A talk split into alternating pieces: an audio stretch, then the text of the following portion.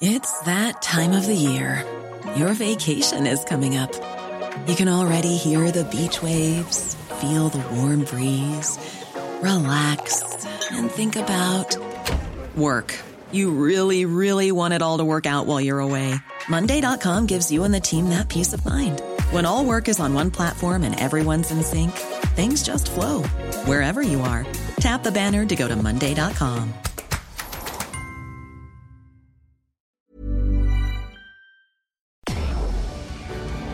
tarde, lo que necesitas saber de forma ligera, con un tono accesible. Solórzano, el referente informativo.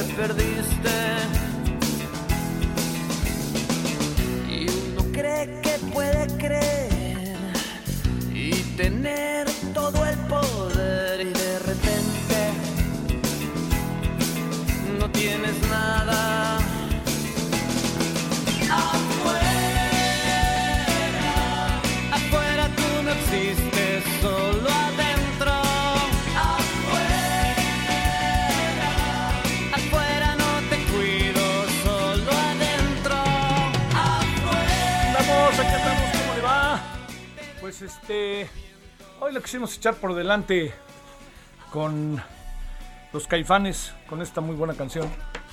Eh, un gran saludo a Saúl Hernández.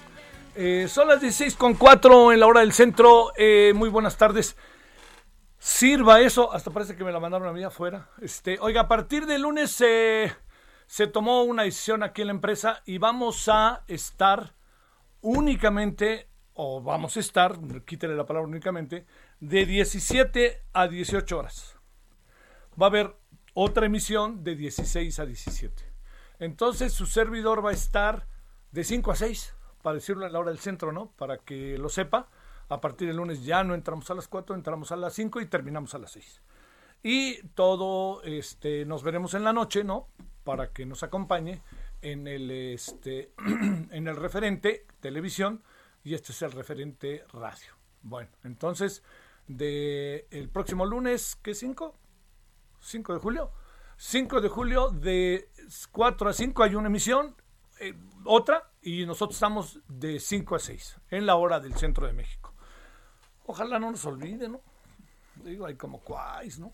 hay como cuáis, hay este, hay como cuáis, ¿no? Ahí a las 17 horas le pone por acá, o si viene de las 16 de acá, pues se sigue con nosotros y, y listo. Bueno, ese es uno de los asuntos que le quería comentar. Lo segundo, wow, qué bárbaro, qué partidas. Vi a ratos, tenía chamba hoy, muy movida, pero qué bárbaro, ¿no? Es que sí, sí realmente se juega muy bien en Europa, muy bien. Entiendo que son ligas muy fuertes, entiendo que son ligas en donde también hay mucho interés, mucho dinero, pero digamos, fíjese, Italia le ganó ya a Bélgica y Bélgica es un trabuco. Pero le voy a contar algo, ¿eh? Los 20 minutos que yo vi de Italia hoy como este como futbolero, no como especialista. Para eso están los que escuchan a las 4 de la tarde aquí mientras yo estoy a Urbañanos este, como futboleros, se lo, es, ahora sí van a sentir de 4 a 5, lo que es que esté uno aquí y que nomás escuchen a los del deporte. Este, no, pero le digo, lo que es este muy cierto, le guste el fútbol o no, eh, Italia es otra cosa, ¿eh? Esa Italia de los 70, 80, 90 del Catenacho, pues sí se defendía mucho, un fútbol muy rudo, al límite no.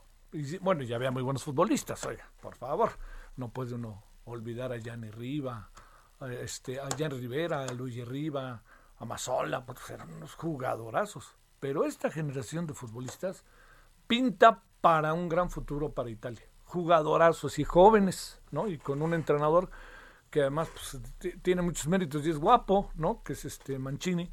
Entonces, bueno. Pero la otra cosa está en que España está regresando a esos terrenos del fútbol, del lo que llamaron mucho tiempo el tiquitaca, y ahora España lo que tiene es, eh, que nunca ha dejado de tener, ¿eh? eso, eso, hace maravilloso cualquier selección española, este sobrenombre de furia, ¿no? La furia roja, ¿por qué? Pues porque no se dan por vencidos ni de broma. Creo que ahorita hay más fútbol, ¿o no? Es, verdaderamente es de esas tardes de fútbol. Ah, bien, es que viene la Copa América, que también, ahí veremos, hay dos o tres eh, selecciones a nivel continental, pues que sí, son las meras meras, ¿no? Brasil, por supuesto, Argentina, Uruguay queda una lata invariablemente. Eh, Colombia no tanto, Perú no tanto. Pues de esas dos, esas tres, Chile ha venido a menos. Y si nos agarramos al continente en su conjunto, pues ahí se queda, ¿no? Digo, dicho con respeto, ni México ni Estados Unidos están a esa altura, este, están lejos. Costa Rica también ha venido a menos, que son los países en donde se jugaba mejor fútbol se juega mejor fútbol de la zona, lo que significa que se juega mejor fútbol de la zona, pero sí están lejos. De Europa, lejísimos, y de Sudamérica, pues sí, la verdad. Luego ya ve cómo es el fútbol, juegan uno contra otro, que se parece que hay una gran cantidad de diferencias, y a la mera hora se echan unos este, sorpresones que para qué quieren. Bueno, punto y aparte. Entonces, próximo lunes, 17 horas, su servidor Javier Solórzano, el referente, de 17 a 18 horas. Bueno, le quiero contar también que este yo yo eh, hay, hay, hay, como varias cosas que uno se pregunta dónde están los terrenos de ellas para poder eh, dónde están las delimitación de estos terrenos de responsabilidades como para poder hablar de ciertos temas y se lo digo por una razón muy concreta dice la señora Claudia Sheinbaum que no hay ninguna investigación en contra de la señora este eh, eh, diga, la señora Florencia Serranía. Bueno, eh, pues, este, si no tiene nada que ver, no tiene nada que ver. Pero se le quemó una estación, pasaron pues varias cosas. Yo diría que no le están exonerando, ¿no? Si hay una investigación, vamos a ver, pero tanto como no hay ninguna investigación, no, pues se va a investigar, aunque sea mi cuaderno doble raya, ¿no? Aunque sea mi amiga íntima y amiga de ya sabes quién, pues si la señora tiene responsabilidades, ¿no? Fíjese, si nos atenemos a lo que dijo el ingeniero Slim el otro día, no tiene fallas de origen, dijo el ingeniero. Y sin embargo dijo yo pago. Y nadie le dijo lo contrario, ¿eh? Por cierto. Entonces, si eso que dijo el ingeniero Slim, al que yo le creo, si eso dijo el ingeniero Slim, pues la gran pregunta es, ¿qué pasó con los siguientes, las siguientes administraciones? Y con una palabra que hemos repetido 20 veces, mantenimiento. ¿Y quién eras, quiénes eran las y los directores del metro? Como para saber exactamente por qué pasó, así de fácil. Entonces, ahí queda en la mesa eh, este asunto que me parece que es de enorme relevancia para no perderlo de vista. Bueno, ese es uno. Eh, también el presidente anda, anda soltando las manos. Bueno, me pregunto si alguna vez los ha dejado de soltar. Pero dice que se le va a ir encima a Forbes. Pues ya quisiera ver, a ver. Forbes lo único que dijo es que lo que citaron de ellos no lo publicaron en la fecha que dijeron, sino en 2017. Es lo único que dice Forbes. No se empiezan a pelear más allá de ello. Y el New York Times ya ni, respondió, así de plano, ¿no? Lo de Laguna Verde, pues ya también se olvidó. Y con quien trae un toma y daca interminables con periodistas que lo señala que deben de pedir perdón, pues yo diría, pues, pues ahora sí que dígale, señor presidente, por qué deben pedir algunos periodistas perdón, como usted dice, por qué, qué hicieron ¿no? en el camino. Pero bueno, bueno, bueno, así en eso, en eso andamos. Bueno, viene el fin de semana, yo espero que pase un buen fin de semana. El domingo, por cierto, es el día de, pues el gran día de la Unión Americana, ¿no? Es el 4 de julio. Entonces habrá desfiles y no sé si les dan el día 5 como este, como puente, porque en este caso el 4 de julio es domingo. Son fiestotas, ¿eh? Las del 4 de julio en Estados Unidos, en las calles y en todos lados. Espero que tengan cuidado, sobre todo porque no han salido el coronavirus y las cosas siguen estando ahí latentes porque si bien se entiende que han hecho un trabajo muy significativo en materia de, eh, de, este, de vacunación, también siguen estando lejos de poder erradicar el tema porque es un asunto del mundo y porque ellos también son parte de este mundo y porque ellos también les toca y porque ellos también han hecho su parte. No fueron muy rápidos que digamos. Ayer el presidente mexicano decía, lo que pasa es que tenemos, eh, como dijo el presidente, dijo, este, hemos hecho muy, a tiempo y todas las cosas en materia de, de la pandemia. Pues mire, nadie duda que el sistema de salud eh, que encontró este gobierno estaba verdaderamente deteriorado, pero yo creo que tiene que reconocer el gobierno que le echó la manita al asunto, no se invirtió nada desde que entraron. Y se quitó el Seguro Popular, y el Seguro Popular como se ayudaba, ¿no? Y luego se metieron en este lío de los medicamentos para tratar de romper un, una, un, un, eje de corrupción, pero al fin y al cabo van a acabar comprando el verdadero indirecta a aquellos que acusaron, porque es la única manera de resolver el asunto. Entonces, pues bueno, para darle, pensarle y, y no, no pasar por alto que, que, este, que hay muchas cosas con la pandemia que están entre nosotros. Lo digo pensando el domingo 4 de julio, pero también lo digo pensando en su fin de semana y no olvidar que todavía estamos muy, muy lejos. Hay una buena noticia hoy, que es que a partir del lunes empieza a vacunar a quienes están entre 30 y 39 años. Ya les toca, ¿no? ¿verdad? A usted, americanista retorcido, ya le toca, ¿no? no? ¿A ti ya te toca? ¿Ya tienes fecha o no? bueno, te debe de llegar el fin de semana, como le ha llegado a mucha gente. Yo me tuve que hacer una prueba de coronavirus y salí negativo, así que digo, me tuve que hacer para ciertos trámites. Pero digo, para que usted sepa que este, pues todos estamos en ello, ¿eh? No bajemos la guardia, pero ni tantito. Bueno, oiga, pues aquí andamos agradeciéndole profundamente que nos acompañe. Ya es viernes, es 2 de julio, estamos en el séptimo mes del año llueve que llueve en la ciudad, hay mucho tránsito en la capital, mucho tránsito, casi para donde se mueva, para que usted lo considere. Digo, sé que lo sabe, pues somos, este, ahora sí que somos este, reyes del asfalto, entonces sabemos que eso nos va a pasar y nos va a pasar. Entonces, lo que pasa también es que sabe que hoy, hoy que venía para acá, que venía manejando, me, me encontré tres alcances, pequeños, ¿eh? Pero tres alcances. Quiere decir que uno, o se nos resbala el coche, Dos, o venimos viendo el teléfono, o tres, o la andamos regando. Entonces tenga más cuidado, ¿no? Pues se resbala ahí los frenos por la lluvia, etcétera. Entonces tenga cuidado, ¿no? donde viva, tenga cuidado que las lluvias ya ve que tienen esa otra parte. Deje el teléfono. Mire, si va a ver el teléfono, hágase un lado. Yo trato de hacerlo eso, ¿eh? Créame que trato de respetar lo más que se puede. A veces la riego, punto. No soy ningún este, santo, santo, santo. Pero le digo, si es muy delicado el asunto, váyase haciendo a la derecha y ni hablar, hable. Pero es que distraerse es, digamos, puede ser un alcance pequeño, Pero eso ya le quitó buena parte del día. O puede ser un santo guamazo que, híjole, ¿no? Que además se lleva a usted, pero sobre todo se lleva a aquellos que van adelante que ni la deben ni la temen, ¿no? Entonces ahí póngase a las vivas con todo eso. Bueno, eh, 16 con 15 en la hora del centro, le recuerdo, próximo lunes 17 a 18 horas estará únicamente el referente para que usted nos acompañe. Cambiamos el horario, de dos horas pasamos a una y por lo pronto nos vamos con la tarde de hoy que está movidita, está lluviosa y para los que son futboleros, los que somos futboleros, pues tarde de buenos partidos de fútbol, ¿no? Bueno, además siempre es un gusto ver a... Yo a mí me gusta mucho ver a Brasil y Argentina, en verdad mucho. Y a Colombia, pero ah, ¿qué pasa con Colombia? Que siempre me ha caído bien, además de todo. Vámonos con lo más importante. Solórzano, el referente informativo.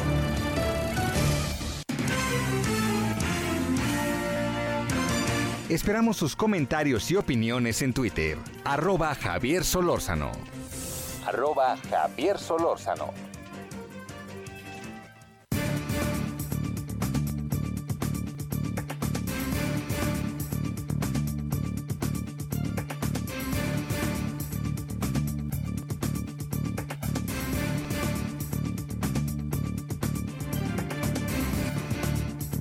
Bueno, vámonos. Violeta López es paciente con diabetes tipo 1.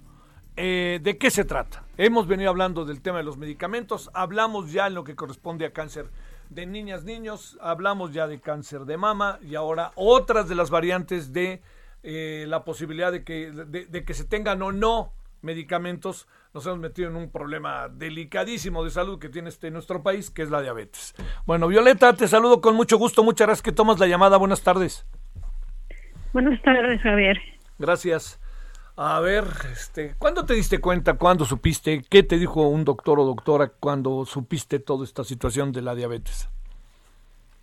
Bueno, a mí me diagnosticaron diabetes tipo 1 cuando tenía 12 años. 12 años. Ajá y este, eh, pues ni hablar, ¿no? Es a entrarle y empezar a tomar toda una serie de medidas. Tu vida se ha desarrollado, para decirlo como, como de manera, si me permites, para utilizar la palabra de manera normal, has logrado poco a poco ir llevándola o cambió, ha cambiado en comparación con otras personas que conoces mucho tu vida. No, ha sido prácticamente normal. Qué bueno. Sí, salvo estos últimos meses, sí ha cambiado un poco. Sí, a ver, vamos, este, eh, antes de estos últimos meses, eh, ¿cómo le hacías para poder tener los medicamentos, las inyecciones, todo esto que requiere una persona como tú con diabetes? Pues las insulinas nos las daba este la clínica donde voy, que pertenece al Seguro Popular. Ajá entonces no había problema con, con el abasto. Sí. Cada mes nos las entregaban. Y ahí te las entregaban, tú ibas y pagabas algo, no pagabas algo, ¿cómo funcionaba todo esto? No, no pagabas nada. Mira. ¿Y esas te las aplicabas tú? ¿Son inyecciones o son este tomadas? Son inyecciones, ¿verdad? Sí, es insulina y te las aplicabas una vez al mes. Este, no, no, la, la insulina se aplica diario. ah, claro, ese es diario, perdón. Pero te daban tu, diría yo, este, todo tu paquete para que te pudieras poner diario, este, la insulina. Sí, sí, recordemos que para diabetes tipo 2 se utilizan dos tipos de insulina. Sí. Entonces ahí nos daban los dos tipos que necesitamos. Ajá. Oye, este, eh, de repente, ¿qué pasó desde hace meses o, desde hace más tiempo?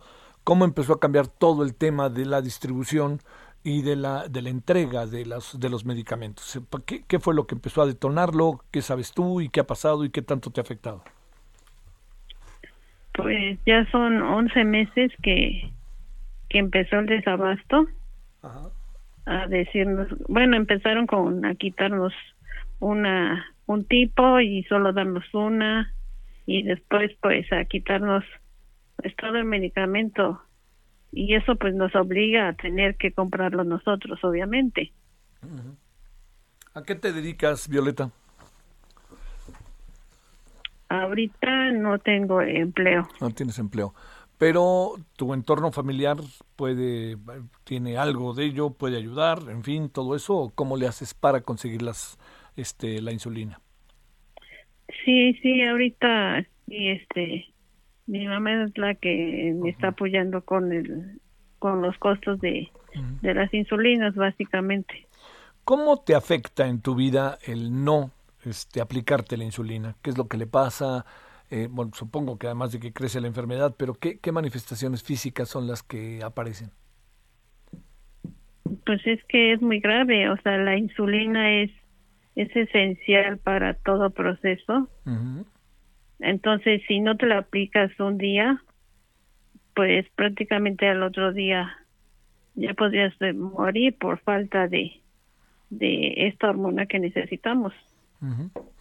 ¿Qué, eh, en, esto, ¿En esto te afecta notoriamente a tu estado de salud? Sí, bastante. ¿Cómo se manifiesta? Eh?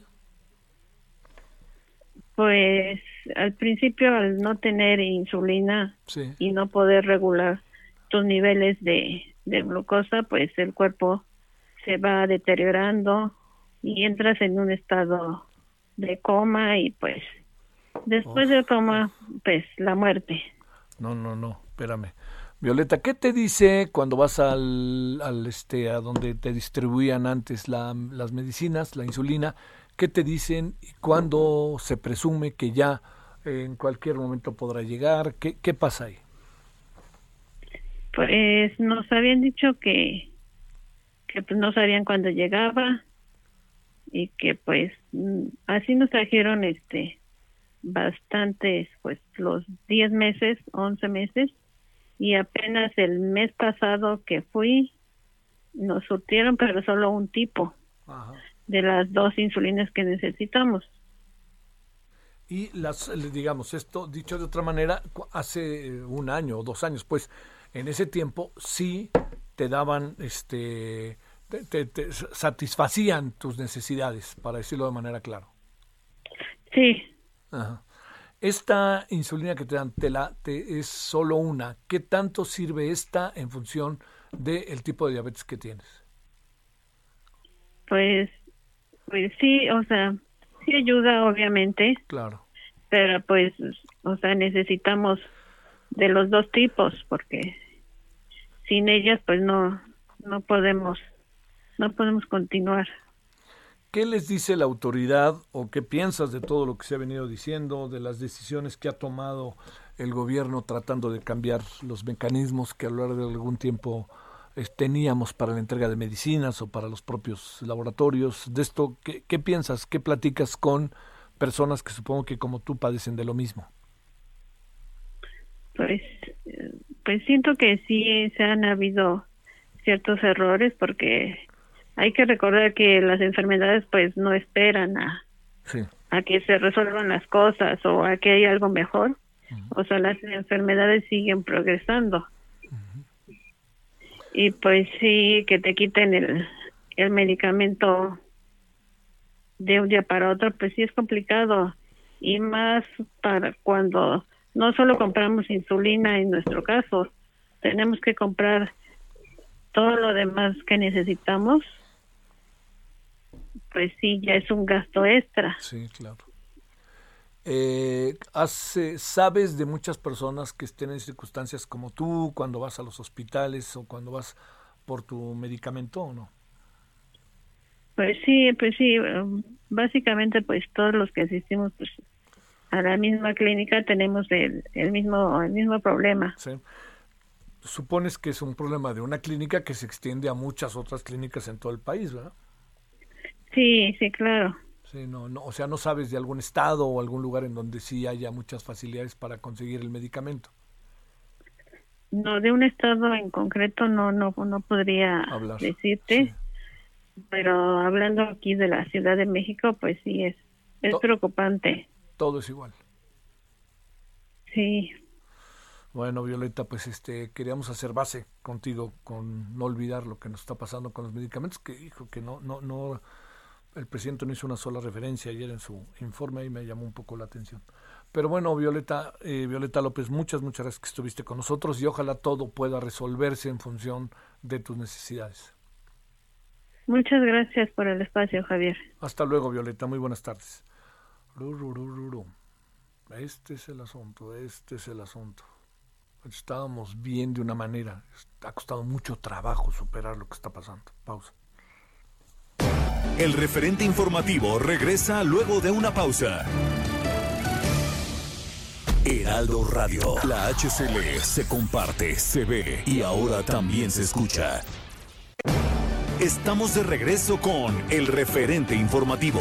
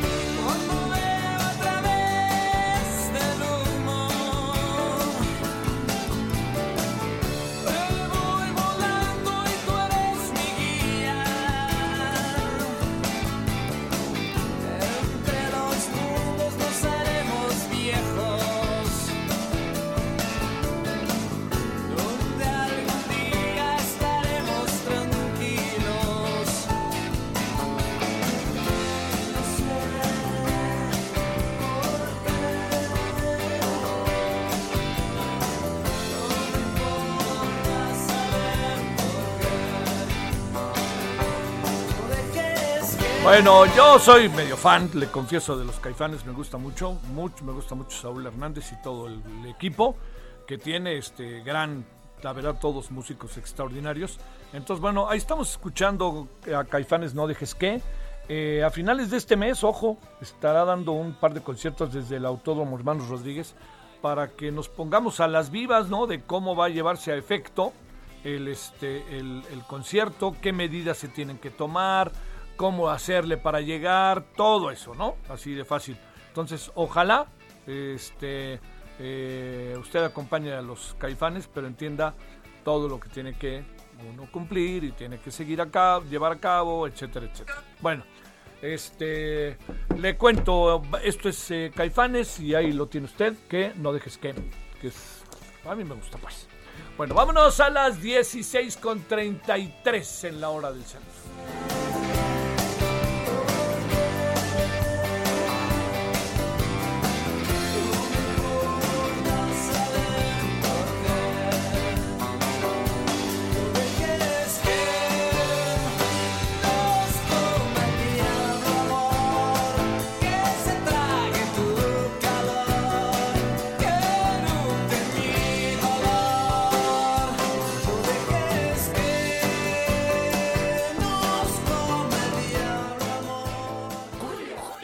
Guapísimo, justo como me lo recetó el doctor. Si te lo recetaron, ve a Soriana, porque pongo toda la farmacia al 4x3. Como Ensure de 237 mililitros, lleva 4 por 135 y ahorra 45 pesos. Tú pides y Julio Regalado manda. Solo en Soriana. A julio 7. Aplican restricciones.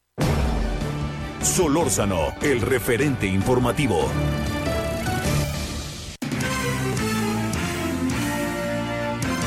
Esperamos sus comentarios y opiniones en Twitter. Arroba Javier Solórzano. Arroba Javier Solórzano.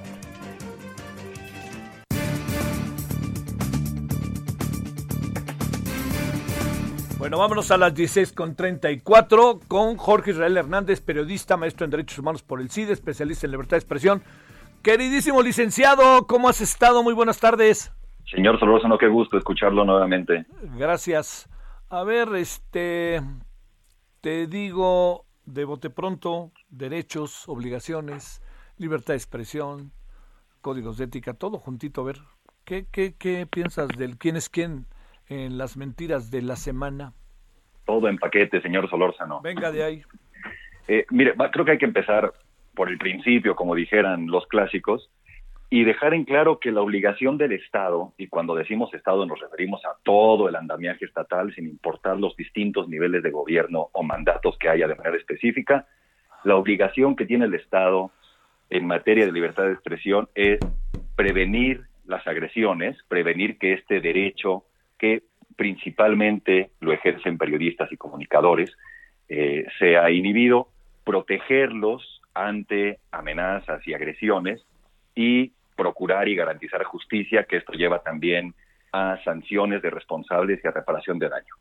Este, no hay en el marco de protección y garantía de derechos humanos a nivel global una, un mandato hacia los estados que les dé la posibilidad de ser ellos quienes valoren o evalúen el ejercicio periodístico. Y esto tiene una razón fundamental, pero hago un paréntesis, únicamente para, para precisarlo. ¿Es el periodismo un ejercicio profesional? ¿Los productos periodísticos están eh, puestos para el escrutinio? Sí, sin duda. ¿Para ser criticados? Por supuesto que sí. ¿Para ser corregidos o incluso para ser desmentidos? Claro que sí. Pero no por autoridades estatales sino por el propio entorno social que es a quien se debe el ejercicio periodístico entendido como un servicio.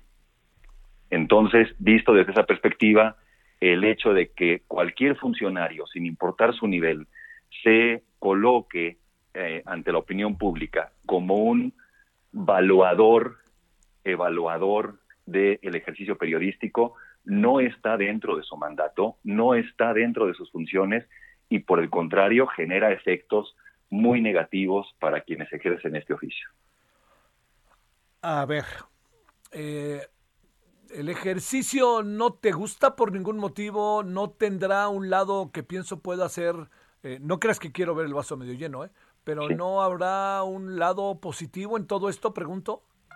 E, es que es que es una línea muy delgada, Javier. Digamos, podríamos estar de acuerdo, insisto, en que el ejercicio periodístico se evalúe, sin duda hay carencias eh, en mucho de lo publicado y en mucho de lo que se trabaja en distintos ámbitos del periodismo, pero el abrir la puerta a que sea el propio Estado y sus funcionarios o funcionarias quienes realicen esta labor genera efectos tan negativos como, por ejemplo, inhibir que se analicen o se investiguen ciertos temas con el riesgo de ser expuestos en un tribunal eh, eh, mediático, vamos a llamarlo así, como lo es la conferencia de las mañanas, por un funcionario o funcionarios de alto nivel. Esa exhibición, más allá de que se tenga razón o no al momento de hacer la valoración del trabajo periodístico, coloca en aún mayor riesgo a las y los periodistas en todo el país, sabiendo las condiciones de riesgo en las que ya se desempeña este trabajo en México, de acuerdo a organizaciones de la sociedad civil, tanto nacionales como internacionales, en México se han asesinado entre 120 y 140 periodistas del año 2000 a la fecha.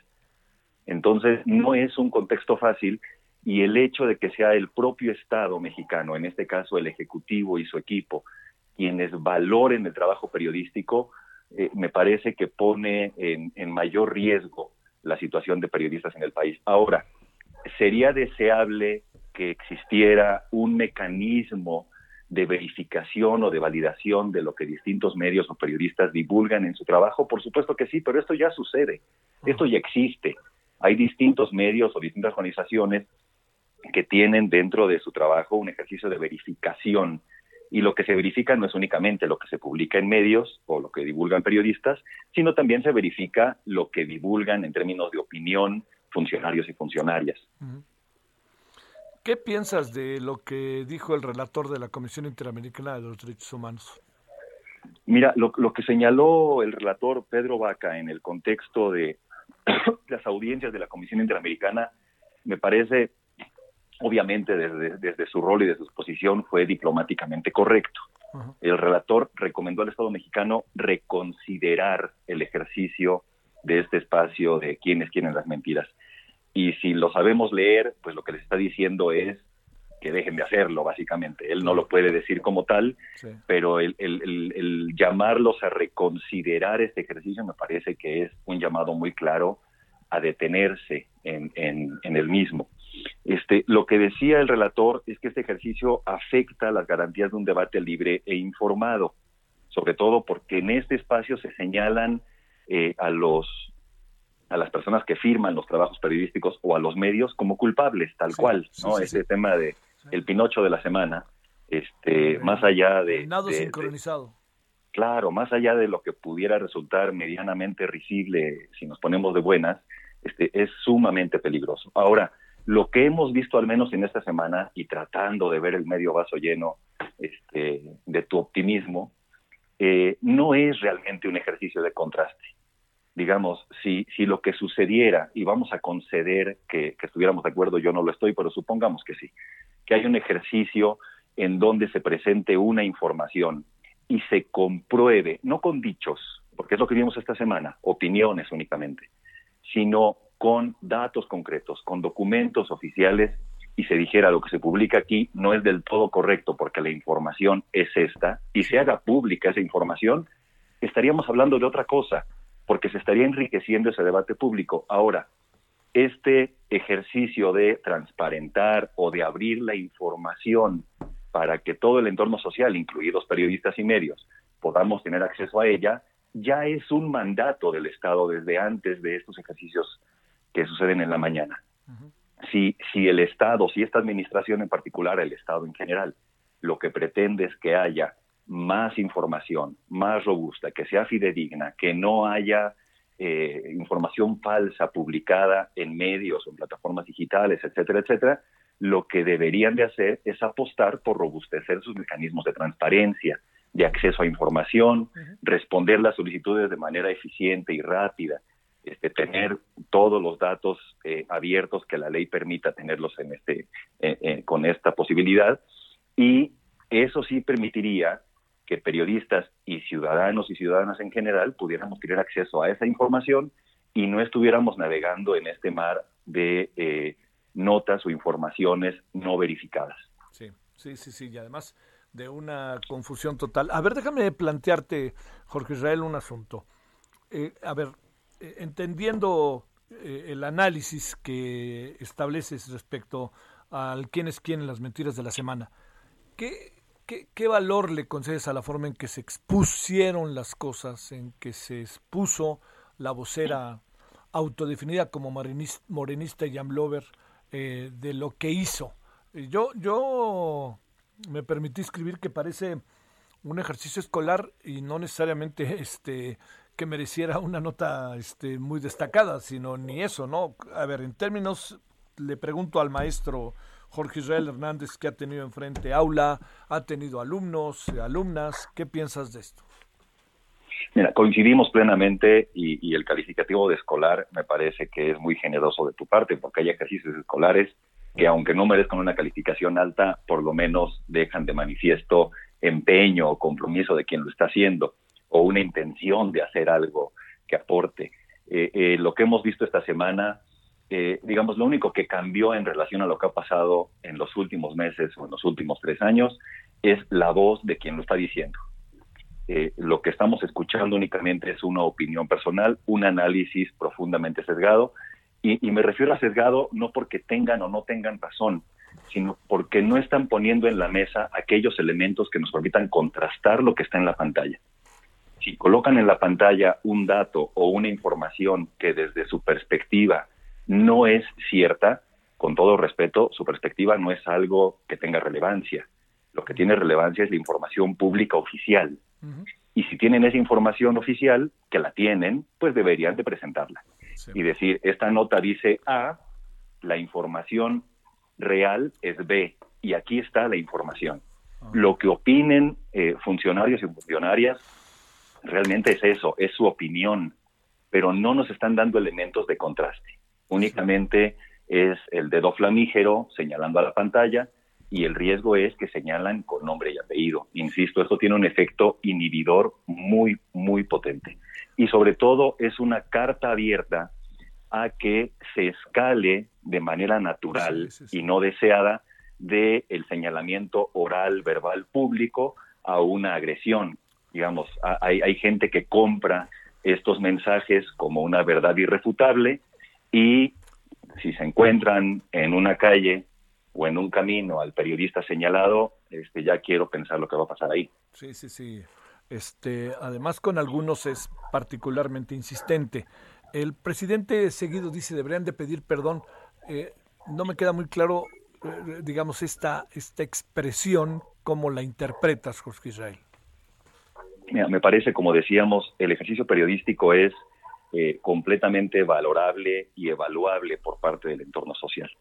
Cuando las periodistas, los periodistas nos equivocamos por un tema de método o por un tema de contraste de fuentes o amplitud en la investigación, me parece que de manera ética es muy honesta decir nos equivocamos en esta publicación y aquí está la corrección. Este, en este caso no entiendo pedir perdón a qué o a quién y por qué. ¿Por qué, va? Este, claro, digamos, el, ejercicio de rendición de cuentas de las y los periodistas es ante sus consumidores, ante el entorno social. El ejercicio de rendición de cuentas de funcionarios y funcionarios es ante toda la sociedad del Estado mexicano. Y su rol en términos de libertad de expresión no es calificar las expresiones de los otros, sino garantizar que esos otros se puedan expresar de manera libre.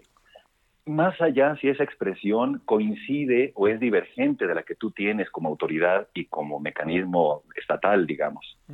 Este, ahora, en los días recientes, Javier, y tiene mucho que ver con esto porque es de lo que hemos estado hablando en los meses recientes, este continuo en, el, en la narrativa presidencial, en donde se señala a periodistas y a defensores de derechos humanos eh, como enemigos, digamos.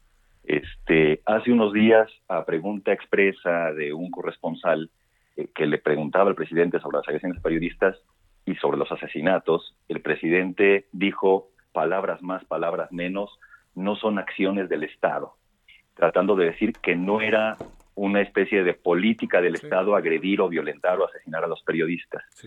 Eh, entendiendo eh, el sentido de lo que quiso decir el presidente, digamos que no hay una política, un mandato de agresión, cosa que sería escandalosa, evidentemente, pero al, presidente eh, se le olvida o no tiene la información al respecto de que, de acuerdo a datos de la propia Secretaría de Gobernación, del mecanismo de protección a periodistas y personas defensoras de derechos humanos, al menos el 50% de las agresiones, ojo, datos de gobernación, al menos el 50% de las agresiones de las cuales son víctimas periodistas y defensores de derechos humanos provienen de funcionarios y funcionarias en distintos niveles. Entonces, aunque no hay una política concreta o una acción concreta, estratégica, con método del Estado, sí es el Estado el principal agresor de periodistas y defensores. Y sobre esto sería bueno que hubiera una sección de quién es quién en el cumplimiento de su mandato. Y entonces que el presidente pudiera poner gráficas, fotografías y nombres y apellidos de funcionarios y funcionarios que no están cumpliendo con su mandato. La parte que corresponde, Jorge Israel, eh, partiendo de, de, la esencia, de la esencia del ejercicio que ha dicho el presidente, no se trata de señalar, se trata de un ejercicio de libertad, este, escucharemos a todos. La lógica indica que el miércoles que entra, antes de contar quién es quién en las mentiras de la semana, esta eh, vocera estaría obligada a decir la semana pasada dijimos esto y nos dijeron esto y esto, porque ella hasta dijo que le iba a mandar una carta a Forbes cuando Forbes dice, oigan, yo lo único que digo es que lo que dijeron de nosotros fue en el 2017, no fue antier, ¿no? Así de fácil. O sea, y el New York Times y los periodistas aludidos, todo eso, no, no, no, no tendríamos que esperar que ahora venga eso o, o esto sería ahora sí que la gota que derrame el vaso para entender que esto no va a tener mucho futuro en cuanto a un ejercicio de libertades y de debate. Pues mira, Javier, sería lo deseable, digamos, ya, ya, instauró, ya instaurado el mecanismo, eh, me refiero al mecanismo con esta sección en, las mañaneras, este, me parece que no se va a echar para atrás, mucho menos después del llamado que hace el relator en el contexto de la audiencia de la Comisión Interamericana, este, porque sería una muestra, digámoslo así, de debilidad, o así lo van a leer las autoridades. No se va a echar para atrás, pero lo deseable, ya que está colocado ahí eh, eh, esta dinámica, esta herramienta, vamos a llamarla así, lo deseable sería que hubiera un respeto al derecho de réplica. Y entonces, en la próxima sesión de quienes tienen las mentiras, pudieran estar ahí aquellos aludidos que tengan elementos para debatir lo que se dijo días antes. Sería lo ideal, porque además eh, hay que tomar en cuenta algo, digamos, muchas de las personas que están a favor de este ejercicio dicen es que los medios o los periodistas pueden decir lo que sea y nadie les dice nada. Tenemos derecho a que no haya fake news. Ok. E, el punto es que hay un desbalance, hay una inequidad entre la potencia y el impacto y las consecuencias que tiene la voz en un espacio público del presidente de la República, se llame como se llame y se apellide como se apellide, y el impacto que puede tener un periodista o un medio por más nacional que sea entonces sería muy deseable que esa misma plataforma de impacto que es eh, el espacio de las conferencias por la mañana se abriera a que también aquellas personas señaladas pudieran argumentar a su favor y llevar los elementos de prueba que se tienen. Digamos, ya hubo incluso ejercicios de algunos medios que retoman lo que se ha expuesto en quienes quieren las mentiras y lo contrastan. Y resulta que eh, los, los poseedores del dedo flamígero y de señalar a los mentirosos, resulta que no nos han hablado del todo con verdad. Sí, sí, sí. sí. Eh, la impresión con la que me acabo quedando, Jorge Israel, es que esto no va a cambiar un ápice, hasta donde alcanzo a apreciar. Más bien seguimos en el voy derecho y no me quito y lo que se dijo esta semana poco nada le importará en la próxima ocasión en que se vuelva a ser quién es quién en las mentiras de la semana, ¿no? me parece que poco o nada va a importar, Javier, y también me parece que en algún momento necesitamos tomar conciencia de que estos temas son importantes, sin duda, pero no, no acaban de satisfacer la reflexión y el análisis sobre todos aquellos temas que de urgencia deben de estar en nuestra agenda. Digamos, este, podríamos, eh, eh, digamos, caricaturizarlo un poco y hacer un llamado a, desandresmanuelizar nuestras conversaciones. Digamos, no va a cambiar en nada este ejercicio de quienes tienen las mañaneras y lo que sí va a seguir sucediendo es que de manera cotidiana vamos a seguir hablando y debatiendo aquello que en las mañanas se nos coloca en la mesa para el diálogo y hay muchos otros temas que no se están debatiendo porque son invisibilizados justo por la potencia que tiene el impacto de la voz presidencial en la mañana. Este, ojalá, ojalá tuviéramos el músculo como para aprovechar que se están colocando estos temas que sin duda son relevantes y poderlos reorientar y tener un debate serio, robusto y reflexionado sobre la situación que viven día con día periodistas y defensores. Ojalá consiguiéramos que un día en la mañana el presidente o funcionarios con el mandato de proteger y garantizar los derechos de estas poblaciones nos pudieran dar una explicación de qué está pasando, qué se está haciendo, cuánto se está invirtiendo, cómo se ha mejorado la investigación o la procuración de justicia en términos de las agresiones a periodistas y defensores de derechos humanos, ya que es, pareciera ser, del interés del presidente colocar el tema del ejercicio periodístico en el debate público, cosa que es muy sana, y muy deseable, este, pues podríamos aprovechar, podríamos aprovechar y debatir el tema en términos de lo que el Estado no está haciendo para que el ejercicio periodístico se garantice en términos de seguridad. Jorge Israel Hernández, periodista, maestro en Derechos Humanos por el CID, especialista en libertad de expresión. Jorge Israel, licenciado, como siempre es un gusto conversar con usted. Señor Solórzano, le mando un abrazo muy fuerte. Igualmente de vuelta. Muchas gracias, Jorge Israel. Bueno, son las muchas aristas de este ejercicio que ha causado tanta atención. Hoy me permitía yo escribir ahí en La Razón que le puse las mentiras y la verdad, ¿no? Parece que todo es mentira, pero cuando se habla desde Palacio Nacional ahí está la verdad. Y yo creo que el presidente muchas veces dice cosas que quiere que se hagan más que son, ¿no?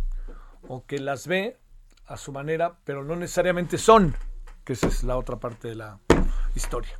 Bueno, vámonos en este 2 de julio, 1654, pausa.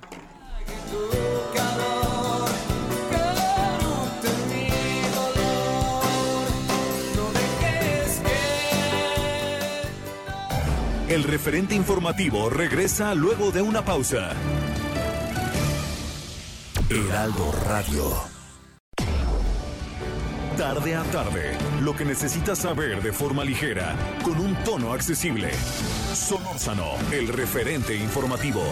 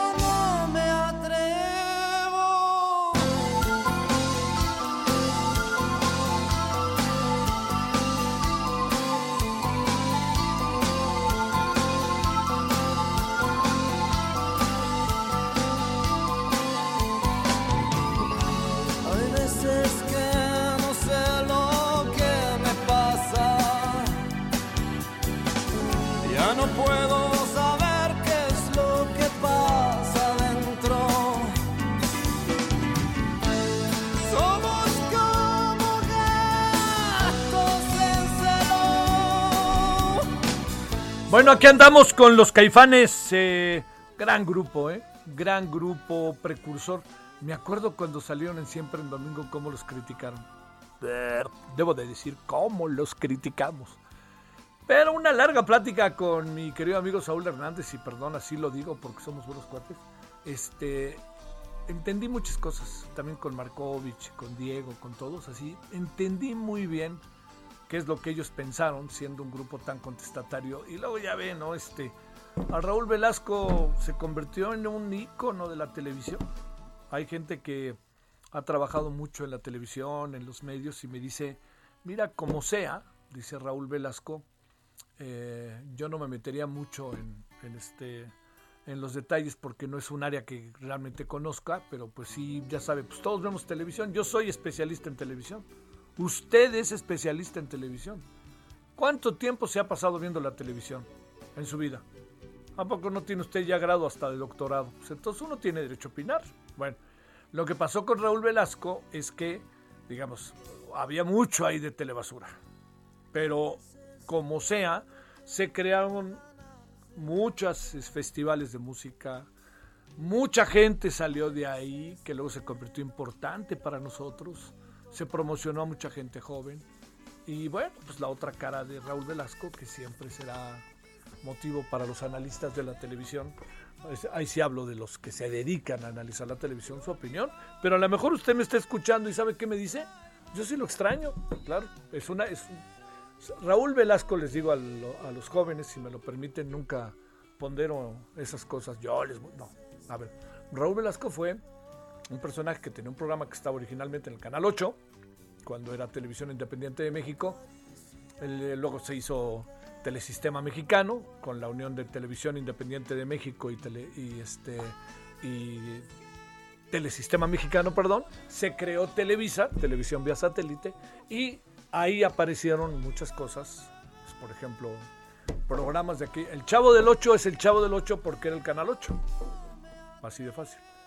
Y Kiko es Federico, este, y los otros, digamos, ahí estaba Raúl Velasco, estaba este Juan Pirulero, ¿no? Con Luis Manuel Pelayo, gran actor, ¿eh? Y con esta voz maravillosa, el señor Jorge Gutiérrez Zamora. Había muchos programas muy buenos ahí de su momento, ¿no? Los polivoces, todo esto. Pues una televisión que ya fue. Pero me refiero, Raúl Velasco siempre generó mucha controversia entre grupos intelectuales, analistas, etcétera. Pero varias personas me hacen ver que como sea ahí se creó y se abrieron muchos espacios para mucha gente. Bueno, yo supongo que con todas y las cosas que usted le diga al señor Luis Miguel, dígale lo que quiera, de ahí salió. Ahí fue donde se dio a conocer Luis Miguel, como se dio a conocer después, que era el niño Luis Miguel, y luego con la serie, que me parece que es medio fallida, ¿eh? lo que yo puedo ver no me gusta, pero como sea Luis Miguel es personaje. Hasta Alejandro Fernández salió por ahí cuando era chico con su papá, Vicente Fernández. Bueno, ya, eso y hasta el colorín colorado. Bueno, punto y seguido, todavía no me quiten la canción. Mire, desde ayer se corrió el rumor de que ya ve que el fútbol mexicano lo van a multar impidiéndole a la gente que vaya a los estadios en los dos primeros partidos de la eliminatoria mundialista. ¿Por qué? Por el grito de puto. Bueno, déjeme decirle. Ayer se corrió el rumor de que lo que iban a hacer es pagarlo con partidos de las mujeres. O sea, los dos primeros partidos de los hombres normal, pero los dos primeros partidos de las mujeres ahí los ponemos. Con toda razón las redes hoy se echaron para arriba. La Federación Mexicana de Fútbol, para que no nos sigamos con las noticias falsas, no, no vaya a ser quienes quieren las mentiras y nos la revienten el miércoles, no, ya ve que ni les gusta. Pero bueno, hoy John de Luisa, con quien yo platico a veces, etcétera, claramente dejó establecido que eso no va a ser así. Entonces, yo le diría, póngale tache a esa información porque no es, no sé ni de dónde salió, pero la Federación Mexicana de Fútbol no va a, no va a catafixiar unos partidos por otros para que la gente vaya al estadio. No. Además, si lo hiciera, sería un asunto de género gravísimo, ¿eh? Y no creo que vaya por ahí. Por eso vi que mi amiga Paulina Chavira se enojó. Pero hasta donde sea Paulinita, ese asunto ya es otra cosa. Bueno, 17.7 en la hora del centro acariciarte hasta que ya no pueda.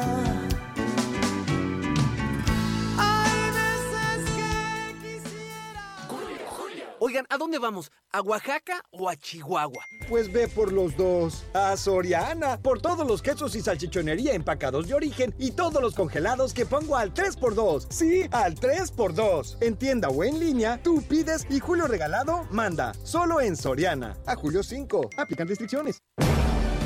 Solórzano, el referente informativo.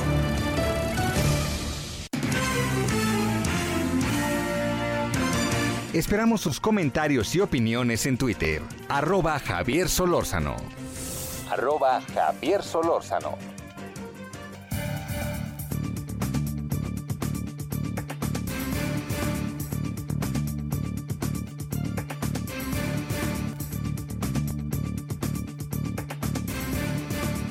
Bueno, vámonos con el maestro Ramón Celaya, especialista en inteligencia, protección y, eh, inteligencia y procesos de seguridad. Bueno, eh, ¿cómo estás, maestro? ¿Cómo te ha ido? Buenas tardes. Muy bien, Javier, muchas gracias, buenas tardes. Bueno, siempre es un gusto y te agradezco tu tiempo. Déjame plantearte, eh, este, eh, dice la DEA que acuerda con México mejorar el intercambio de inteligencia para combatir los cárteles de la droga. ¿Eso cómo se puede explicar con peras y manzanas? Pues que no andamos ahí como muy entrados los dos países o qué explicas de esto, mi querido Ramón? Bueno, eh, la política de seguridad de Estados Unidos ha variado de acuerdo al presidente en turno. Veíamos con el presidente Trump en una línea. Ahora con el presidente Biden pareciera que se está relanzando la relación. Sin embargo, bueno, pues tenemos la herida abierta todavía del caso Cienfuegos, tenemos todavía el caso García Luna, que los dos fueron artífices la DEA, y, y bueno, y otros tantos casos de los principales narcotraficantes de este país donde no se podría explicar la detención, el procesamiento de estos sujetos, si no fuera por la participación de la DEA. Entonces es un juego de estira y afloja, es un juego de, odio pero te amo, en el que México no ha querido entender esta dinámica a veces perversa que, tenemos que jugar con la DEA, porque ellos proporcionan la información. Eh, en la administración de, de Peña Nieto y de Calderón, hubo una dinámica de que las agencias de seguridad presumían sus logros de manera individual. Era la Marina la que se anotaba un triunfo, era el ejército o era la Policía Federal. Pero lo que nunca se dijo en ese caso es que todos esos logros fueron por información de la DEA, con inteligencia norteamericana. Entonces, pues es un juego perverso al que le vamos a tener que entrar, al que se tiene que mejorar la relación bilateral en materia de seguridad y que si nosotros no entendemos esa dinámica, pues vamos a salir perdiendo. Este, a ver, ¿qué, qué tanto, eh, digamos, eh, es muy, muy compleja la relación entre la DEA y México? ¿Hay caminos que sí son positivos o cómo entender todo eso que de repente tanto ruido nos causa y tantas historias cargadas también de, de actitudes impositivas, autoritarias, intromisión de la DEA? Bueno, el problema con la DEA es que sí tenemos una relación perversa desde hace muchos años. Eh, es una relación que desde que nació, nació viciada de origen, porque la DEA eh, tiene métodos un poco, eh, un poco extraños para el sentir nacional, tiene mm, métodos muy rudimentarios para sus investigaciones y nunca hemos podido consolidar desde hace más de dos o tres décadas que es donde se ha eh, fortalecido la relación con la DEA, nunca hemos podido consolidar esta relación precisamente porque la DEA siempre ha desconfiado de México. y, a México nunca ha aceptado estos métodos este, tan poco ortodoxos que tiene la DEA y que siempre ha querido actuar con plena libertad en, el, en México, en nuestro país. Entonces, siempre ha sido una relación tensa, una relación de altibajos, y pues desgraciadamente es más complejo de lo que parece. Se agravó precisamente eh, eh, en la administración de Felipe Calderón por algunos eventos que hubo con Policía Federal, eh, otros tantos durante la administración de Peña Nieto, y bueno, pues la cereza en el pastel precisamente fue la detención del caso Sin Fuegos. Entonces, sí es una relación compleja, podríamos llevarla mejor, pero el problema es que como había tantas ventanillas, Javier, eh, la Marina tenía su ventanilla, el Ejército tenía su ventanilla, el CISEN tenía su ventanilla, todo el mundo hablaba con la DEA, cuando en realidad la DEA es una policía y la DEA, su único homólogo, su único interlocutor válido en el país, debió haber sido la Policía Federal en, aquel momento, y no tantas agencias eh, interactuando con ellos, y eso dio resultado a una relación eh, muy dañina, una relación muy pervertida con el paso del tiempo, y bueno, eh, seguimos teniendo una relación muy frágil y muy endeble con la DEA. Este, eh, a ver, entremos a esta otra parte, que este, este es, es, un problema, me atrevo a pensar, este maestro, que nunca se resolverá. Tendrá momentos buenos, malos, etcétera, pero veo difícil que se resuelva.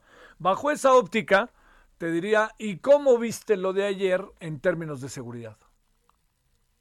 Bueno, pues fuimos testigos de este informe de, de, gobierno del presidente López Obrador en su tercer año, que lo llama del triunfo histórico en materia electoral. Y bueno, habló sobre salud, habló sobre empleo, sobre la pandemia, sobre temas económicos y también abordó temas de seguridad, que es lo que nos interesa. Bueno, ¿qué, ¿qué, dijo? Ahora sí que haciendo un ejercicio de fake news como él lo propone en su mañanera, ¿qué fue lo que dijo? Bueno, aseguró que no hay cárteles nuevos en el país y él redujo la operación de los cárteles a tres. Eh, esto evidentemente eh, está equivocado en parte, porque si bien es cierto, los grandes cárteles no han surgido alguno nuevo que conozcamos, no operan en el país nada más tres. Se le olvidó mencionar a dos cárteles súper violentos que han, sido generadores de violencia, como es el cártel del Golfo y el cártel, y el cártel del Noreste. Esos ni siquiera los mencionó. Esos dos cárteles tienen bajo azote a Tamaulipas y para el presidente parece que pasó de noche. También se le olvidó mencionar a, cárteles unidos de Michoacán, eh, a los Viagras, que también eh, tienen eh, asolado a todo el estado de Michoacán. Entonces, pues dijo una verdad a medias, que si bien es cierto, no ha habido el surgimiento de nuevas organizaciones criminales, pero la discusión no debería ser esta, Javier, sino que la presencia y consolidación de los cárteles que ya existen durante su administración del presidente López Obrador se han consolidado, se han consolidado y han tomado una fuerza inusual. El ejemplo es el cártel de Jalisco Nueva Generación. Antes del inicio de la administración del presidente López Obrador, prácticamente no figuraban en la capital del país. Hoy en día el cártel de Jalisco opera en la Ciudad de México y opera en el Estado de México. Y eso precisamente es atribuible a él. Entonces, ese es un grave problema. Ahora, otro aspecto erróneo de lo que él mencionó es que si bien, como lo mencionaba, los cárteles no han surgido, sí han surgido bandas delictivas, bandas delictivas menores, eh, células criminales en diversos estados del país que si bien no tienen esta fuerza ni este poder de fuego de, estas grandes organizaciones, pero sí han surgido en su administración.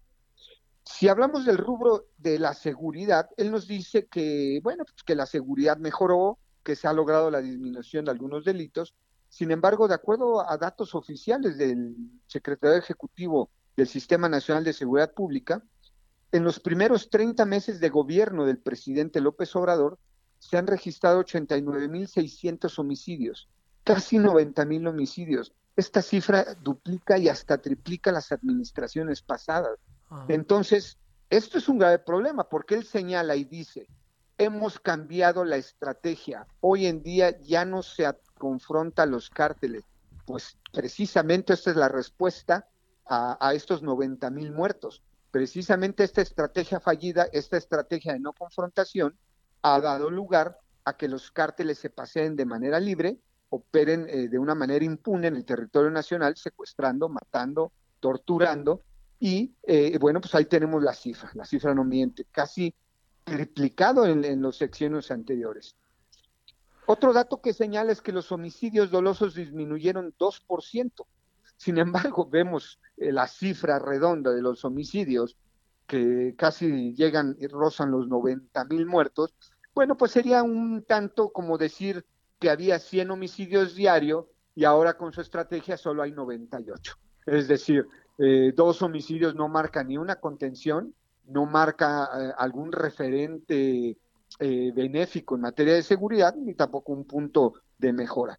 Entonces, estamos viendo verdades a medias, estamos viendo verdades manipuladas y en algunos casos en este informe vemos hasta, hasta hechos falsos. Eh, eh, entonces, eso es terriblemente grave. Y finalmente, Javier, en este rubro, eh, sí reconoce él que el feminicidio aumentó en un 14%, lo hemos platicado anteriormente, el Estado mexicano carece de una política pública adecuada para combatir el fenómeno, la extorsión aumentó un 26% y el robo en transporte público aumentó un 9%, acciones derivadas precisamente de que las policías locales, la Guardia Nacional, carecen de un mecanismo eficaz para combatir el robo en transporte público. Entonces, este es el panorama general de su tercer año de, gobierno, lo que informó el presidente, y pues sí vemos muchas distorsiones, muchas falsedades, y algunas imprecisiones en lo que él señaló. Eh, colegas tuyos hoy, eh, Ramón, han planteado que el número de personas que integran la Guardia Nacional es mucho menor del de, del de 100 mil, como se han dicho. A ver, entremos un poco más, si no te importa, en el tema de la Guardia Nacional como una de las grandes estrategias para enfrentar la seguridad, que en el fondo pues está conformada fundamentalmente por integrantes del ejército. Eh, a ver, ¿de esto qué piensas, Ramón? Bueno, efectivamente nos han eh, señalado en la narrativa gubernamental que son casi 100 mil personas. Ahora ya dicen que ya, ya eh, llegaron al número. Sin embargo, eh, los datos son imprecisos. ¿Por qué? Porque de, estas 100 mil personas, aproximadamente 20 mil personas, un poquito menos, unas 15 mil personas, son lo que sobrevivió a la Policía Federal. Sí. Entonces, estos no debían de ser contabilizados porque estos ya eran policías que fueron transferidos. Ahora, eh, entonces podríamos decir que unas eh, 80 mil personas, más o menos, 85 mil, pues son las que proceden de las Fuerzas Armadas. Aquí hay otra imprecisión, Javier, porque la Secretaría de Marina ha venido retirando el personal que tenía comisionado en Guardia Nacional, que eran la Policía Naval, y prácticamente se ha retirado de, la corporación, quedan muy pocos, a raíz de que el mando operativo de esta institución fue transferido totalmente a la Secretaría de la Defensa Nacional. Entonces, pues son números imprecisos, son números imprecisos que no da una certeza de que sean los 100 mil elementos que nos dicen. Y aunque fueran los 100 mil elementos, tenemos un problema. El despliegue masivo de soldados de Guardia Nacional no soluciona por sí mismo el problema de la inseguridad y lo hemos visto. Estos enfrentamientos en Tamaulipas, estos enfrentamientos ahora en Zacatecas, que se está convirtiendo el epicentro de la violencia, eh, no hay presencia del gobierno, son zonas totalmente ausentes de gobierno, federal, estatal, municipal, no hay gobierno, son zonas donde opera tranquilamente el narco. Y, bueno, tenemos tres, tres enfrentamientos, tres masacres en Zacatecas en la última semana que las cifras han variado porque el gobierno no quiere reconocer las cantidades que se que han trascendido en la prensa y dice que son cifras menores. Sin embargo, hemos visto eh, coches incendiados eh, con granadas de fragmentación, eh, enfrentamientos entre bandas criminales. Ahora este grupo del Mayo Zambada que está surgiendo en la escena nacional y precisamente que él dice que no había nuevos grupos y este grupo no sabíamos, este grupo llamado Flechas del Mayo Zambada este grupo sí no sabíamos, pareciera que sí nació en esta administración y está en una guerra interna, una guerra eh, tremenda con el cártel de Jalisco Nueva Generación. Entonces, eh, pues no, la estrategia no ha funcionado y, tampoco tenemos certeza del número de elementos de esta corporación. Oye, y con otra, el otro elemento que el Mayo Zambada siempre andaba con perfil bajo, pero ahora dijo ahí les voy, ¿va? ¿sí? Ahora pareciera que si bien toda su vida no quiso eh, ser una figura pública, no quiso tener un perfil alto, ahora que ya es una persona grande, es una persona mayor, pues parece que ya no tiene problema en que los reflectores caigan sobre él. Tiene una presencia activa, está liderando la mayor parte del cártel de Sinaloa. Realmente los hijos del Chapo Guzmán lideran una fracción menor, y entonces ahora tenemos un nuevo actor en la escena nacional, que es el Mayo Zambada. Eh, maestro Ramón Celaya, como siempre, te agradezco que hayas estado con nosotros y muy buenas tardes. Buenas tardes, Javier, y un saludo al auditorio. Gracias, gracias de nuevo. Ahora son las eh, 17:22 en la hora del centro. Solórzano, el referente informativo.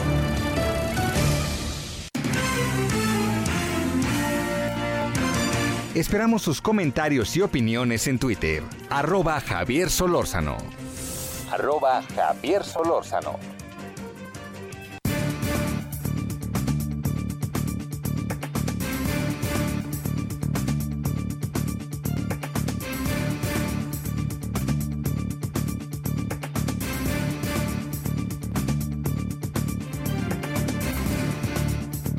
Paris, Paris, Salazar, vámonos contigo.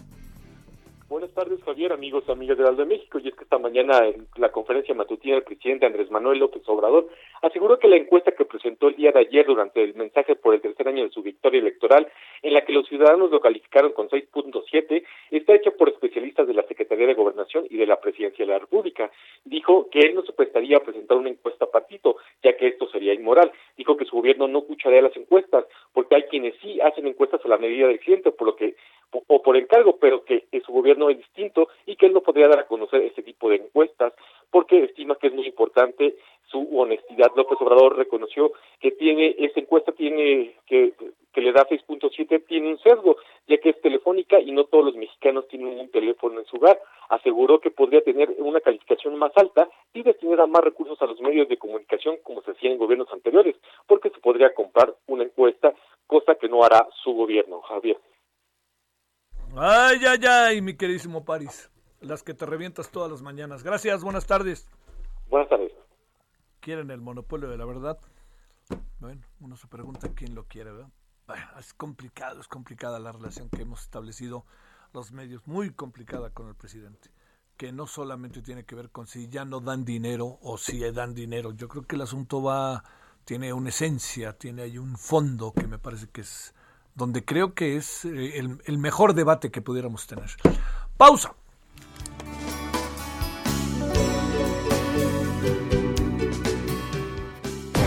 El referente informativo regresa luego de una pausa.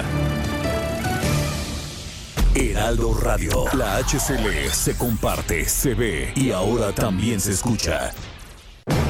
Estamos de regreso con el referente informativo.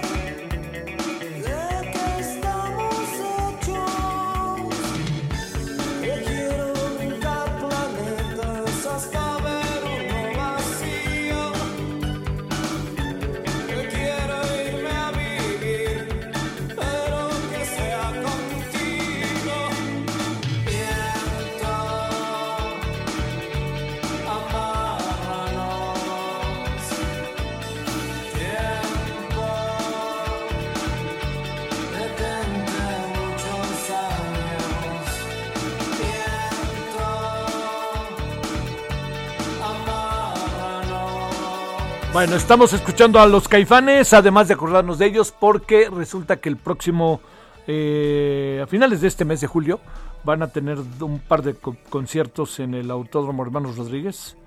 Eh, esto se llama Viento y habrá que estar muy al tanto cómo puede uno hacerle para asistir, ¿no? Desde cómo se consiguen los boletos hasta, segundo, qué, qué requisitos debe usted cumplir en cuanto a los temas de salud, que lo sabemos más que bien, ¿no? Ahí para que usted esté al tanto cuánta, qué capacidad puede tener este aforo, de decir cuánta gente puede entrar, que es muy grande, pero pues fíjese, hoy estaba viendo eh, en, el, en la Eurocopa creo que era 20%, ¿no? 30% del total del cupo de los estadios que podían entrar. Por ahí anda, ¿eh? pero si usted vio los partidos y también ha visto la Copa América, en la Copa América no entra nadie, ¿eh? así, pum, nomás los jugadores, este, los recoge bolas y pues seguramente los directivos que están en un palco de otro equipo y así. Y la, la cosa es que en la Euro, en la yo era, vi como un así escuché ahí a los narradores que decían que era como un 40% máximo, pero máximo, ¿eh? Y hay que ver cómo le vamos a hacer ahora que regresen espectáculos y cómo lo están haciendo muy bien, ¿eh? En muchos casos realmente bien con el béisbol, ¿eh? Es impresionante lo bien que se está haciendo. Bueno, son ahora las 16:32 y para que le vaya pensando con las ganas de ver a los caifanes.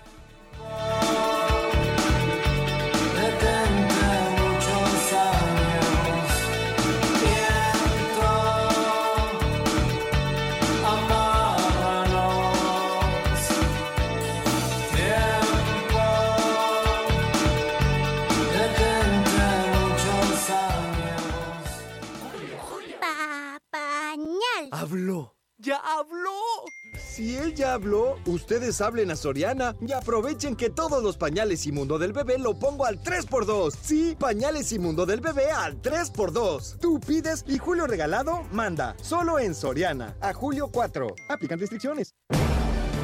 Solórzano, el referente informativo.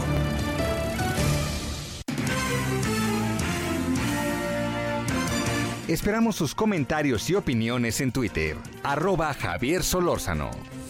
Arroba Javier Solórzano.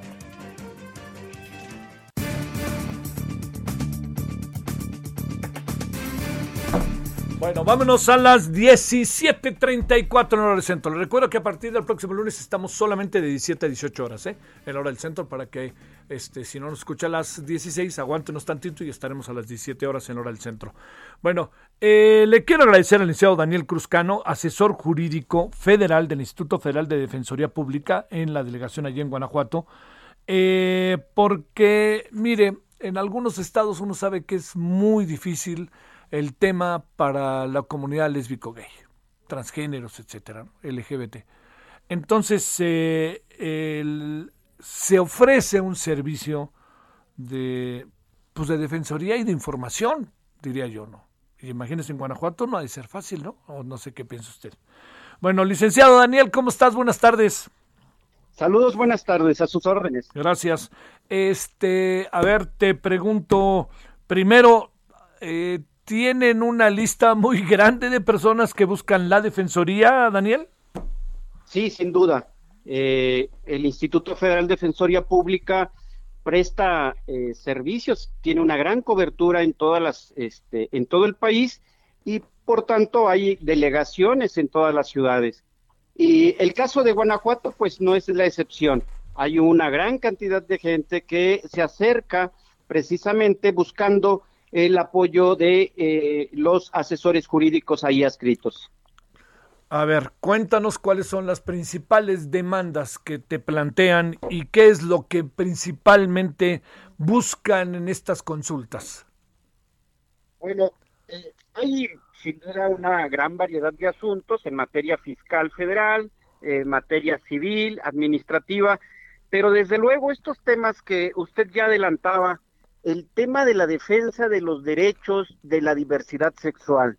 Eh, y como lo sostenía, en Guanajuato todavía no hay una adecuación de los ordenamientos legales y por tanto el trabajo se vuelve un poquito más complicado aún. Eh, a ver, este, ¿qué, ¿qué dice la sociedad guanajuatense, Daniel, cuando ustedes entran en todo este terreno? Bueno, en, en principio la gente eh, entiende eh, eh, este grupo, el Instituto Federal de Defensoría Pública ofrece los servicios a los grupos en una situación de mayor vulnerabilidad. Y es el caso, los grupos que buscan la defensa, el reconocimiento de sus derechos de la diversidad sexual, pues en Guanajuato hay un alto índice eh, y, en gran medida se debe precisamente a leyes prohibitivas o restrictivas. ¿A qué se debe esto? Bueno, por ejemplo, Guanajuato no es de los estados que haya reconocido el matrimonio eh, entre parejas del mismo sexo.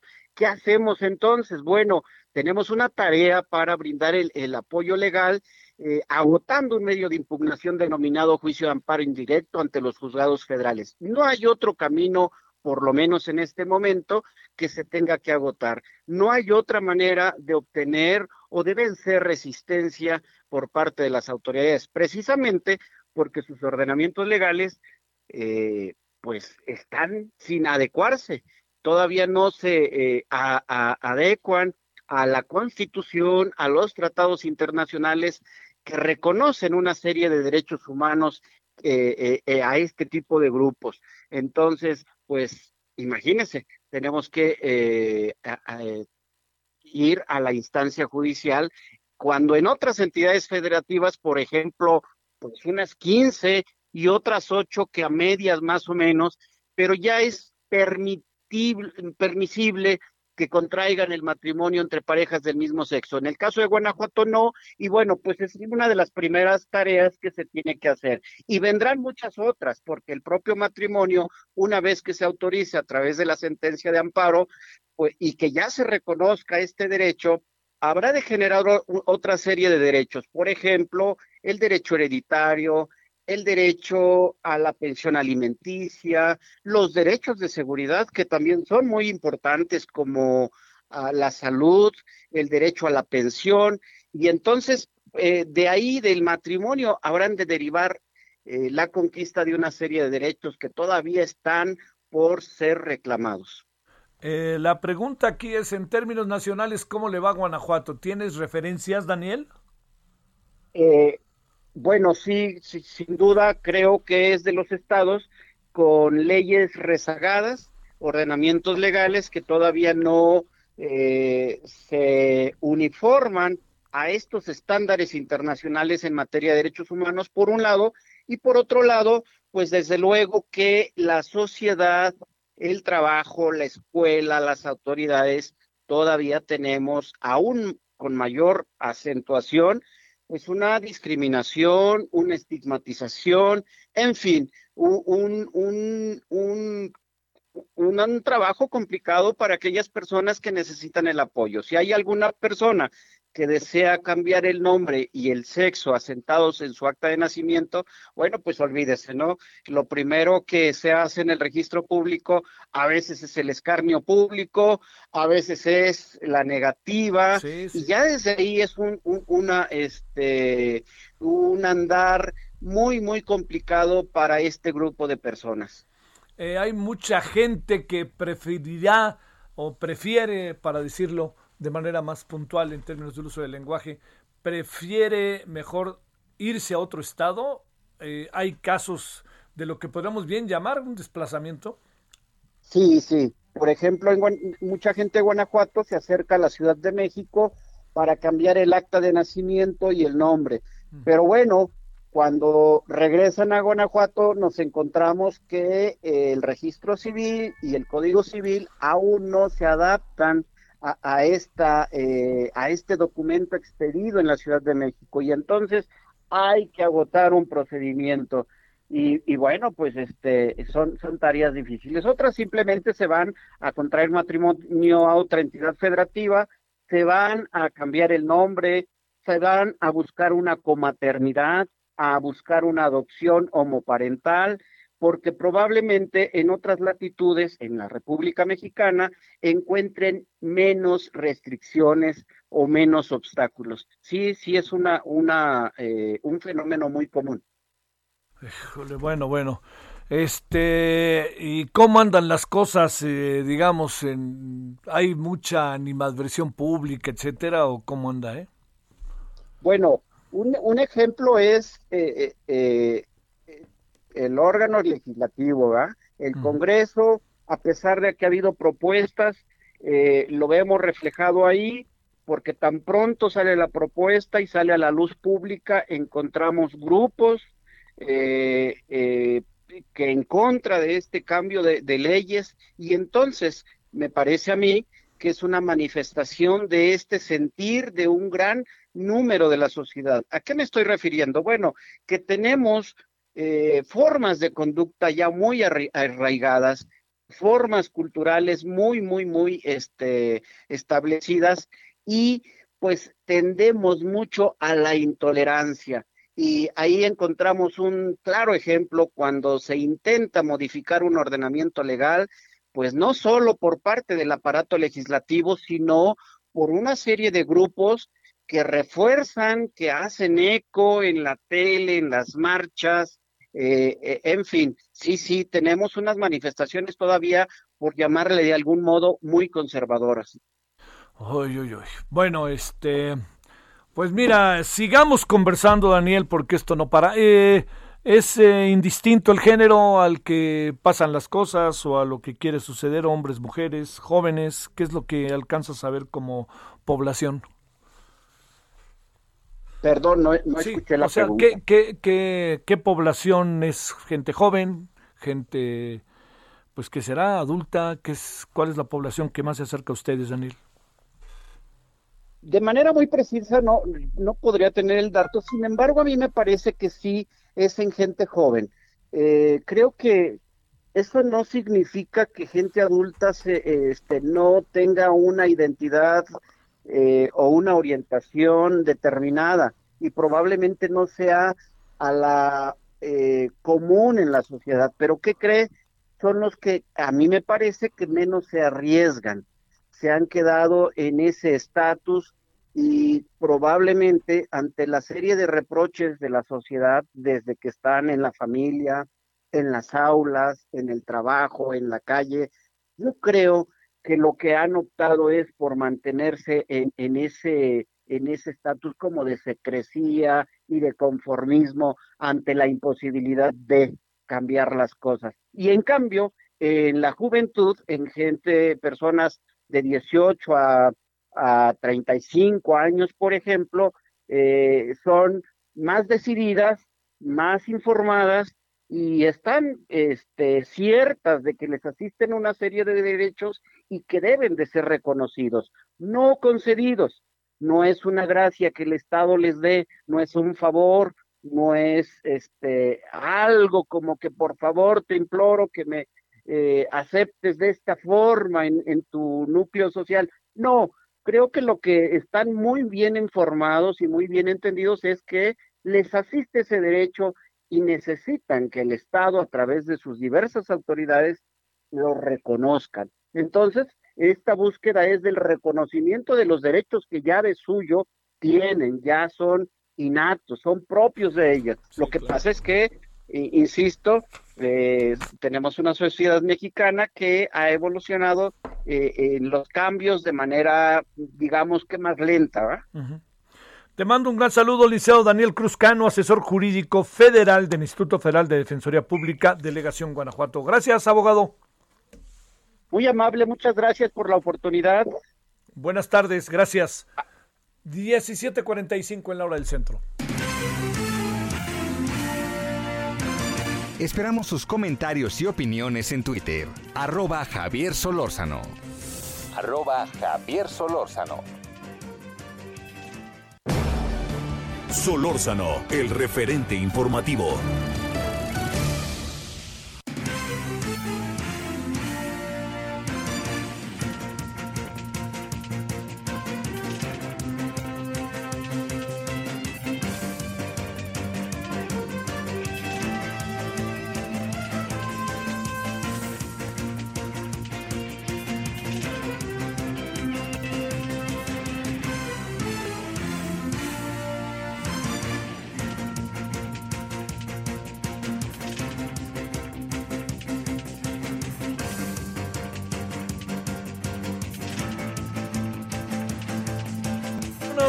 Con Patricia López Núñez hasta Querétaro. Adelante, Patricia.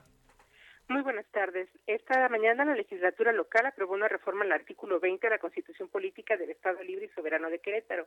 Esto para permitir la revocación de mandato para el titular del Poder Ejecutivo que podría aplicarse a partir de la siguiente administración estatal. Sin embargo, todavía seguirá pendiente establecer lineamientos precisos sobre cómo va a operar esa revocación. Los diputados locales aprobaron la reforma con 18 votos a favor y 6 abstenciones del Grupo Legislativo de Morena durante una sesión ordinaria. Los legisladores de Morena se abstuvieron por considerar que no se incluían otras modificaciones que podían establecer cómo, cuándo y qué efectos tendría esta revocación de mandato. Sin embargo, los diputados del Partido Acción Nacional PAN resaltaron que con esto Querétaro se convierte en una de las primeras entidades del país en realizar esta armonización. Al tratarse de una reforma constitucional, el tema de la revocación de mandato todavía tendrá que recibir la aprobación de por lo menos 10 cabildos de los 18 municipios de la entidad, aunque los legisladores de Morena estimaron que los detalles del procedimiento podrían aprobarse hasta la siguiente legislatura local. Entre las cosas que se quedaron fuera se encuentran, por ejemplo, algunas propuestas que hizo el diputado de Morena, Néstor Domínguez, referente a establecer la responsabilidad del Instituto Electoral del Estado de Querétaro, eh, la necesidad también de hacer una solicitud ciudadana con al menos el 10% de los ciudadanos inscritos en el padrón electoral. Sin embargo, la diputada local del Partido de Acción Nacional, Tania Palacios Curi, detalló que esta reforma ya armoniza la constitución local con la federal en materia de revocación de mandato en los términos y condiciones establecidas por las leyes estatales. Todavía se espera que se emitan los reglamentos a nivel federal, de manera que la reforma podría tomar más forma en la siguiente legislatura. Hasta aquí la información. Sale, muchas gracias y buenas tardes, Patricia. Muy buenas tardes. Gracias. 17:48 en la hora del centro. Eh, bueno, estamos con revocaciones de mandato. Estamos hoy con una serie de asuntos que nos andan dando mucha, mucha lata. Este, y bueno, pues yo le diría, eh, pues sigamos viendo qué pasa, ¿no? Ahí con estos, este, todo el país está movido. Yo creo que no hay que darle muchas vueltas, ¿no? Todo el país está movido. Entonces, como para pensar que algún estado más que otro, pues, ¿no? aprueba Querétaro revocación de mandato, pues, este, además con un, digamos, Querétaro es panista, panista, panista, y lo demostraron la pasada elección, ¿eh? Y eso yo creo que habla de gobiernos que han logrado mantenerse, que esa es la otra parte, ¿no? Bueno, vámonos a las 17:49 en la hora del centro. Karina Cancino, adelante, hasta Nayarit. Javier, buenas tardes, buenas tardes a todo tu auditorio. Y es que hay noticias respecto al exmandatario de Nayarit, Roberto Sandoval, quien ya recibió la tercera orden de aprehensión en su contra por presunta falsificación de documentos en agravio de dos personas. Y son cuatro causas penales las que enfrenta hasta este momento. tres con la ah, orden de aprehensión ayer tienen que ver con el fuero común y una con el fuero eh, federal. Y es que la actual causa por la que se le notificó fue detenido allá en el penal del Rincón, en donde permanece desde el pasado 6 de junio, es la causa penal 805 del 2020 y está relacionada con la posesión de un predio de 58 hectáreas del ejido de Autana en el municipio de San Blas, que presuntamente le fue quitado a su dueño mediante el uso de firmas apócrifas.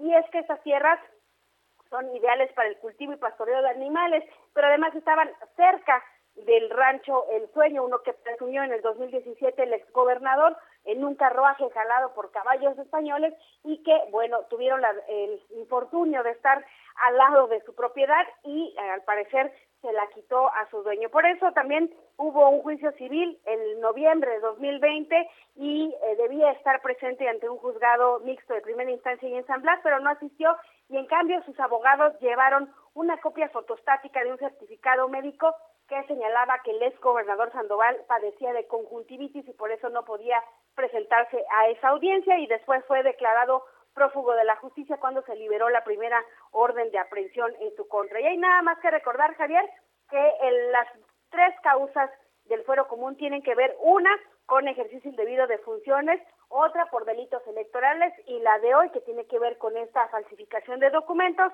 y la, la cuarta, que es la del fuero federal, con ejercicio de recursos de procedencia ilícita. En cuatro meses se va a conocer si es sentenciado por estas cuatro causas cuando terminen las investigaciones complementarias y mientras tanto hace unos días solicitó un amparo a la justicia federal que debe resolverse el próximo 29 de julio para saber si sigue el proceso federal en libertad. Así están las cosas aquí en Nayarit y parece que le lleve sobremojado al exgobernador. Sale, muchas gracias. Oye, ahora sí que no pare, sigue, sigue, ¿verdad? Con este. Pues todavía falta revisar, eh, Javier, las cuestiones que tienen que ver con los señalamientos ciudadanos. Digamos que esto, esta es la primera causa que se, que se atiende por denuncia de una persona, pero faltan los señalamientos por tortura, desaparición, otras extorsiones, eh, también otros despojos. Así que falta muchísimo todavía por conocer si se van a atender o si solo con estas cuatro le van a dar para adelante algo a exgobernador. Sí, esa está, esa está la otra. Muchas gracias. Buenas tardes, estamos pendientes. Gracias, vamos hasta Michoacán. Charbel, Lucio, cuéntanos, Charbel. ¿Qué tal? Buenas tardes. Les eh, platico que en Michoacán la Fiscalía General del Estado rescató a una mujer de 27 años que fue privada de, la libertad en Apatzingán el pasado 27 de junio.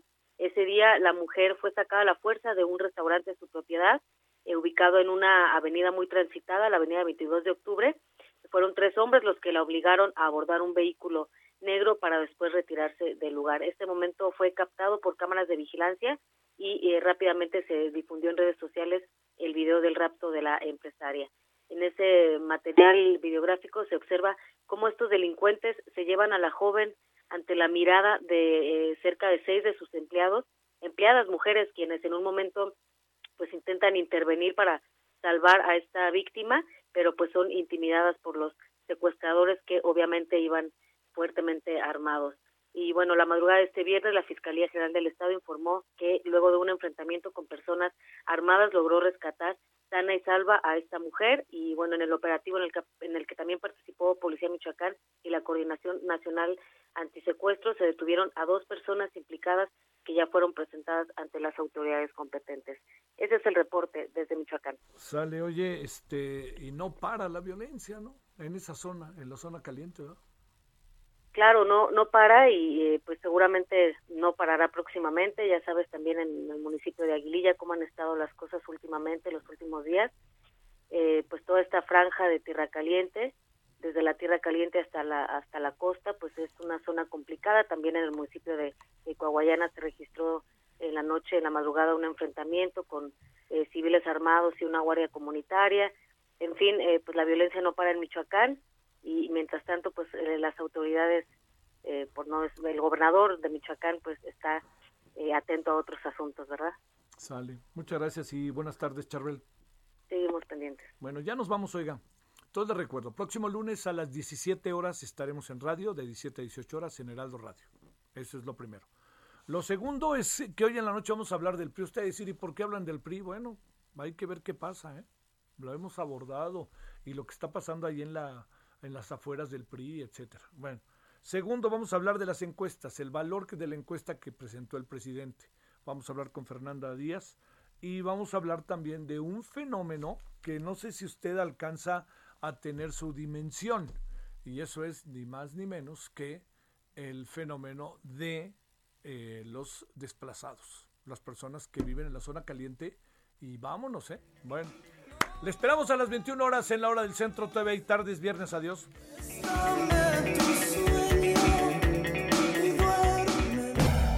Hasta aquí, Solórzano, el referente informativo.